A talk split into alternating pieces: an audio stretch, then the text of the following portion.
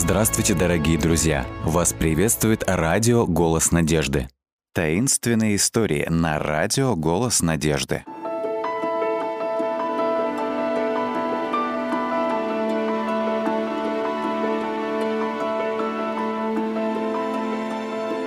Призрак, играющий на пианино. Ты даже не притронулась к завтраку? В чем дело, дорогая? Мама отвернулась от плиты и посмотрела на меня с тревогой. Я уставилась в свой стакан молока, и прежде чем ответила, прошло пара минут. «Не знаю, мам. Я... я не очень хорошо спала этой ночью». Мама нахмурилась. Она подошла и, убрав с моего лица прядь волос, дотронулась до лба и щек, пытаясь определить, нет ли у меня температуры. Я не больна, просто устала. И, кажется, Ночью мне что-то слышалось. Я сделала паузу, не желая продолжать. Кому приятно, когда над ним смеются? А тут что-то подсказывало мне, что если бы я рассказала все как есть, то было бы много смеха. Бабушка подняла голову и спросила с огоньком в глазах. «Призраки?» Я улыбнулась. Я очень любила бабушку, ведь даже ее упреки и критика всегда казались такими нежными и произнесенными с любовью, что никогда никого не задевали. Бабуль, если это и был призрак, то музыкальный. Мне показалось, что я услышала, как кто-то играет на пианино. Все рассмеялись. Так я и думала. Я вскочила со стула, задрала нос и высокомерно произнесла. «Смейтесь, смейтесь! Вскоре сами все увидите. Мне самой не удалось удержаться от смеха, что лишило мое высказывание той надменности, которую я хотела в него вложить. В конце концов, музыкальный призрак. Пора было отправляться в школу, так что я поцеловала маму и бабушку на прощание и надела пальто. Открыв дверь, я увидела своего кота Рыжика, который ждал, пока его впустят в дом, переминаясь с лапы на лапу на крыльце. Он ненавидел снег и холод и я знала, что как только он попадет домой, то сразу же направится к своему любимому месту рядом с обогревателем в гостиной. Весь день я думала о том, что слышалось мне ночью. Я помнила, что наполовину проснулась и услышала слабые звуки музыки, идущие с первого этажа. Я решила, что было около двух или трех часов ночи. Но кто играет на пианино в такое время? Мы жили в большом, старомодном доме в городке около озера Эри. Наверху помещались четыре спальни, и на первом этаже было еще шесть комнат. Большая винтажная лестница, ведущая на второй этаж, находилась в холле.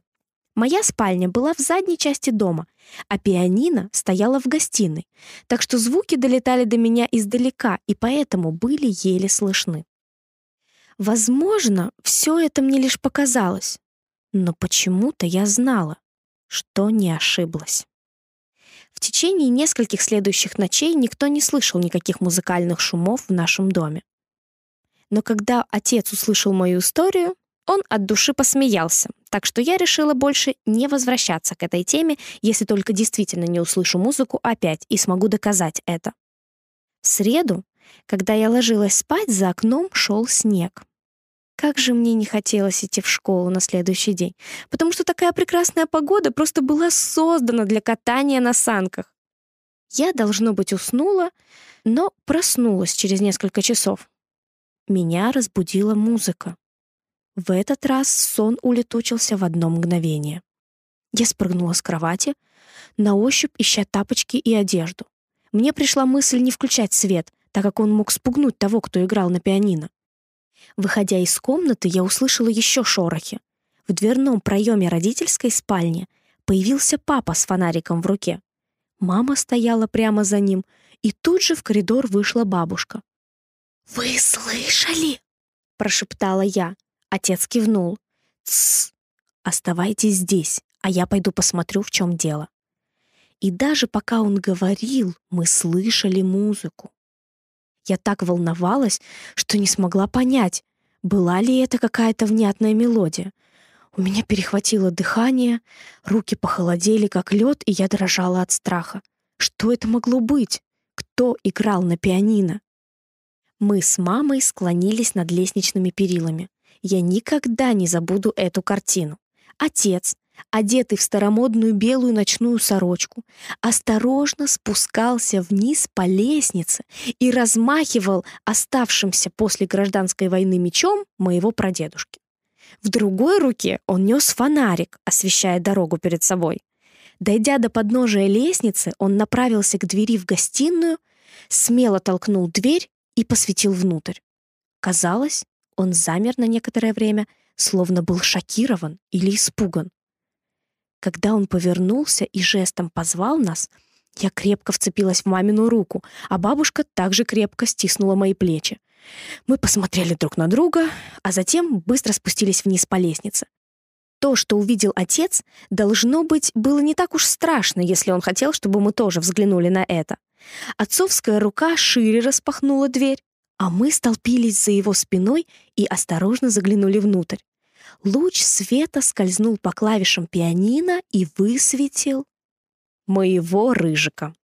Как только луч нашел его, кот зевнул, прищурился в знак протеста, потом встал и прошелся по клавишам. Под его мягкими лапками они зазвучали в полную силу. Мое имя сорвалось с уст матери, и в голосе ее было осуждение. Я съежилась. Я знала, что сейчас случится.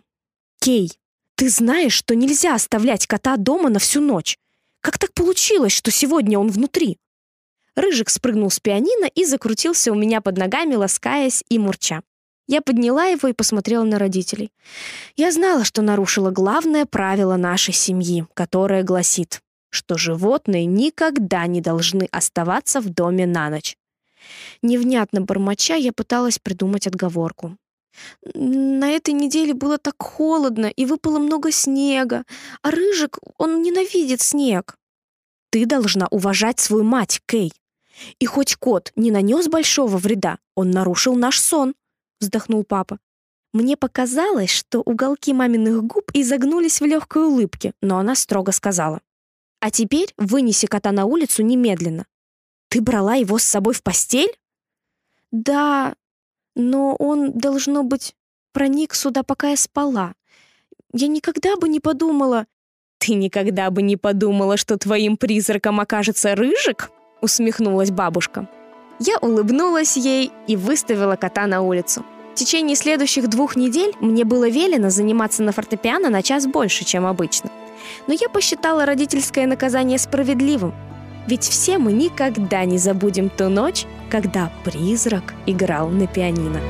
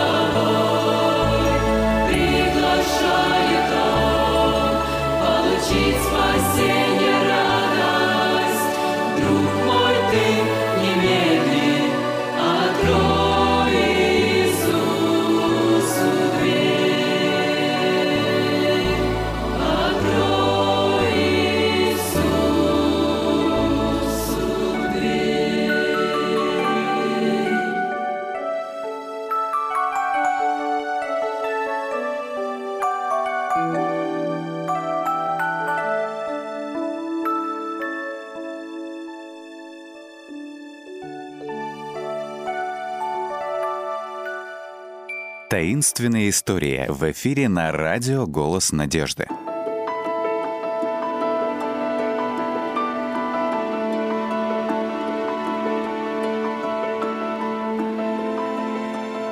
Одинокое путешествие Эдель. Мне было очень одиноко и печально. Куда бы я ни смотрела, все казалось унылым и безрадостным. Наверное, все началось со слов Рольфа – мы вместе с моим 13-летним братом шли за крытой повозкой. Мне было всего 11, и я верила всему, что Рольф говорил. Наши родители шли несколько впереди, чтобы следить за упряжкой и младшей сестрой, которая ехала внутри повозки на большой подушке, уложенной в коробку, потому что она еще не умела ходить. Рольф шагнул ближе ко мне и сказал, «Сестренка, ты слышала, как папа говорил, что мы собираемся в безбожную страну? Да, я слышала. Я помнила, как папа сказал, что нет никаких церквей, субботних школ или пасторов в стране, в которую мы собирались. Я не знаю, зачем папа и мама захотели переехать в такое место. Мы шли через высокую траву прерии, которая в эти осенние дни выглядела уже светло-коричневой. Наша семья очень хотела устроиться в новом доме до зимы. Мы продвигались по еле видному следу, оставленному другими повозками, ушедшими на запад. Наш путь лежал из восточного Миссури к новым землям, которые открыло правительство. Это было в конце 1800-х годов, и люди все еще переезжали в крытых повозках. На земельный участок, к которому мы направлялись, претендовал другой человек. Но мой отец приобрел 160 акров от первого владельца через агентство. Папа никогда не видел дом, в котором мы собирались жить. Я была тогда худой, темноглазой, темноволосой девчонкой, и мне никогда еще не было так грустно и тревожно. «Ах, если бы только Рольф не сказал, что мы уходим от Бога», — подумала я. «Неужели мы не сможем молиться ему там, на новом месте? Он что, будет слишком далеко? Я была уверена, что брат говорит правду. «Я не хочу туда!» — кричало мое сердце. «Не хочу! Не хочу!» Рольф был очень крепким мальчиком и отлично помогал отцу в долгом и трудном пути. Мы не встретили каких-либо враждебных индейцев, но недавно прошли мимо большого нового поселка, вроде палаточного городка, и поняли, что лучше поспешить. Там был грех и все, что с ним связано. «Сначала всегда так», — сказал нам папа. «Позже город может стать хорошим местом, населенным богобоязненными людьми. Будем молиться, чтобы так и случилось». Вдруг Рольф сказал мне, «Эдель, смотри, уже пришло время разбивать лагерь, но видишь, как быстро идут мама с папой? Они когда-нибудь остановятся?» Я тоже шла быстро, чтобы не отставать. «Пап, пора разбивать лагерь. Солнце село, только дымка над прерией осталась». Мне было трудно говорить, потому что я запыхалась. Я посмотрела вокруг. Тополя и темно-зеленые кедры занимали собой весь ландшафт. Мы шли, ориентируясь на мескитовое дерево. Его длинные сухие стручки были заполнены огромными бобами, которые шелестели, когда дул ветер. Но за последний час или около того — мы встретили мало деревьев. Вокруг росла только высокая трава прерии, которая покрывала землю, как одеяло. «Сегодня не будет горячего ужина», — разозлился Рольф. «Мы не можем рисковать, разжигая костер в сухой траве». «И правда», — сказала я. «Как жаль, а ведь мы могли бы разжечь костер и сварить картофель и яйца». «Будут только холодный сыр и хлеб», — вздохнул Рольф. Наконец, Отец остановил усталых лошадей. Последние лучи солнца освещали золотую степь. Поднялся небольшой ветер. Душистый аромат трав наполнял воздух. Я вздохнула с облегчением, ведь так приятно было, наконец, отдохнуть. Мама повернулась к нам, и по ее лицу я увидела, что она тоже устала. Рольф поспешил вперед, чтобы помочь папе. Обе наши лошади были привязаны к повозке, чтобы они могли пастись, не уходя далеко. Рольф набрал воды из бочки, чтобы напоить их. «Мы не можем развести сегодня огонь», — сказал отец. «Тут слишком сильный ветер, и может начаться пожар». «Ничего, поедим и холодный ужин», — подбодрила нас мама. «Скоро мы будем есть горячую еду в любое время». «Верно», — сказал папа. Сейчас мы где-то в 65 километрах от нового дома. Наша семья собралась вместе. Малышка была взята на руки, одеяло расстелены по земле и еда приготовлена для всех. Можно было приобретать необходимые продукты в поселениях, которые встречались по дороге. Но из-за нехватки денег мы могли позволить себе только то, без чего невозможно было обойтись. Прежде чем поесть, мы помолились. Папа благодарил Бога за многие вещи, которых я никогда не замечала. Потом он попросил Божьего благословения, а затем еще сказал спасибо за безопасное путешествие. Опустив голову, я сложила руки в молитве и задавалась лишь одним вопросом. Почему родители сознательно уходят от Бога? Я не могла этого понять. Домашний хлеб и сыр имели приятный вкус, и нам даже досталось по второму ломтю хлеба, причем с толстыми кусками сушеных яблок и медом. Рольф зажег фонарь, который бросал желтый круг света вокруг нас, и повесил его высоко на повозку. После ужина мы вытащили соломенный матрас и постельные принадлежности для папы и Рольфа, которые всегда спали под повозкой. Я обычно ночевала в переполненной повозке с мамой и младшей сестрой. Но сегодня отец не сразу лег спать, как и все мы. Он стал прогуливаться вокруг, следя за лошадьми и вглядываясь вдаль во всех направлениях. «Странный вечер», — сказал он. «Очень странный. Похоже, что рядом с нами кто-то есть. Там, за холмом, могут быть недружелюбные индейцы». С тревогой мы увидели, что лошади стали вдруг тоже выражать беспокойство. Сначала казалось, что они заботились лишь о том, чтобы удовлетворить свой голод. Но теперь наши скакуны подергивали головами и тревожно фыркали. «Они чувствуют то, чего мы не можем видеть за холмом», — сказал папа. «Нам лучше завести их внутрь. Там может быть лагерь ненадежных людей». Вдруг одна из лошадей громко заржала и начала метаться. Отец вернулся к нам. Он сказал, «Я слышал ответное ржание. Они знают, что мы здесь. Рольф, оставайся на месте с мамой и сестрами. Я пойду за холм и попытаюсь посмотреть, что там». Мы остались возле фургона и внимательно смотрели, как фигура отца постепенно исчезала за холмом. Вернулся он довольно скоро, но был взволнован и обеспокоен. Там действительно какой-то лагерь. Очень близко. Я увидел палатку и, конечно же, лошадей. Слишком темно, чтобы разглядеть еще что-то. Я не знаю, как нам поступить. Меня смущает то, что, кажется, я слышал чей-то голос, словно бы зовущий на помощь. Хотя это мог быть койот. «О, папа, давай запряжем лошадей и поедем поскорее отсюда», — умолял Рольф. «Это могут быть преступники, о которых мы так много слышали». «Дорогой, разве крик был человеческий?» — задумалась мать на мгновение. «Я не уверен», — ответил папа. «Если кто-то в беде, и мы не поможем ему, то Богу будет стыдно за своих детей», — заявила мама. «Давайте все пойдем на холм и посмотрим». Мы быстро достигли вершины холма.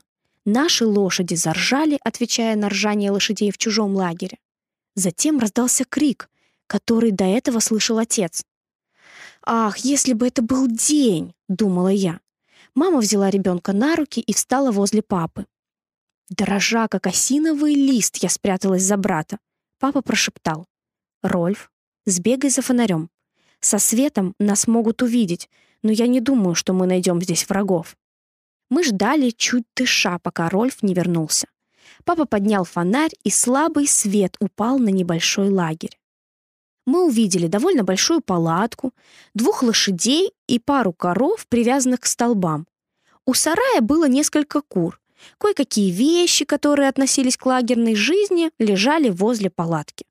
Затем, примерно в дюжине ярдов от палатки, мы увидели две вертикальные балки и одну поверх них, расположенную как будто над колодцем, чтобы добывать воду. Несколько кур с кудахтаньем слетели вниз со своих мест, и мы снова услышали голос. Это был человек, и он звал на помощь. Звук был приглушенный, как будто шел откуда-то из глубины. На секунду мы все замерли. Папу осенило. «Хм, так человек находится в колодце!» Мы бросились к балкам. Отец посветил фонарем в темноту глубокой ямы. Оттуда послышался крик. Чей-то голос восклицал «О, слава богу! Кто-то нашел меня!» Папа и Рольф взялись за дело, и вскоре человек был спасен. Как потом рассказывал этот мужчина, он копал колодец и выкопал его на большую глубину когда веревка оборвалась, и шкив упал к нему. Он был в колодце с утра, и вода начала подниматься. Землекоп пригласил нас в свою палатку. Папа развел костер в походной печи, чтобы высушить одежду нашего нового знакомого. Вскоре человек почувствовал себя лучше и стал разговаривать с папой, как будто они знали друг друга вечность. «Бог здесь!» — воскликнул землекоп. «Прямо в этом безлюдном месте!» Был момент, когда я засомневался в этом, там, в колодце, когда не было никакой надежды выбраться. Я знал, что вполне бесполезно звать на помощь, ведь никто бы не услышал меня. Но Бог услышал. Он направил вашу повозку именно сюда. Когда я услышал ржание лошадей, то стал звать на помощь, и вы услышали», — говорил он дрожащим от волнения голосом. Мы сидели в теплой палатке, и ее хозяин налил большие стаканы свежего молока для всех нас. Я поняла что-то, чего до этого не понимала. Бог здесь. Он был здесь все это время. Он может быть где угодно. На меня нахлынула волна счастья. Я слышала, как мои родители разговаривали с этим человеком, который оставил свою семью в Канзасе, чтобы приготовить место к их переезду. Они говорили, что в ближайшее время на этой новой территории будут построены церкви, школы и поселится добрый христианский народ. Почему я забыла обещание, которое Иисус дал своим детям? «И сея я с вами во все дни до скончания века». Матфея, 28 глава, 20 текст.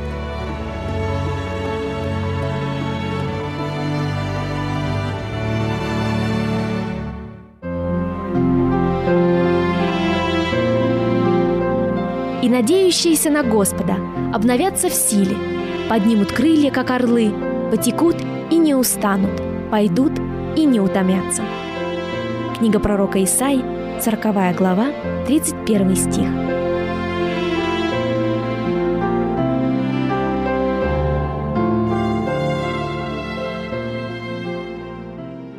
Дорогие друзья, вы можете оставить свои сообщения через WhatsApp и Viber по номеру плюс 7 915 688 7601 или позвонить нам на бесплатную линию, которая работает на территории Российской Федерации.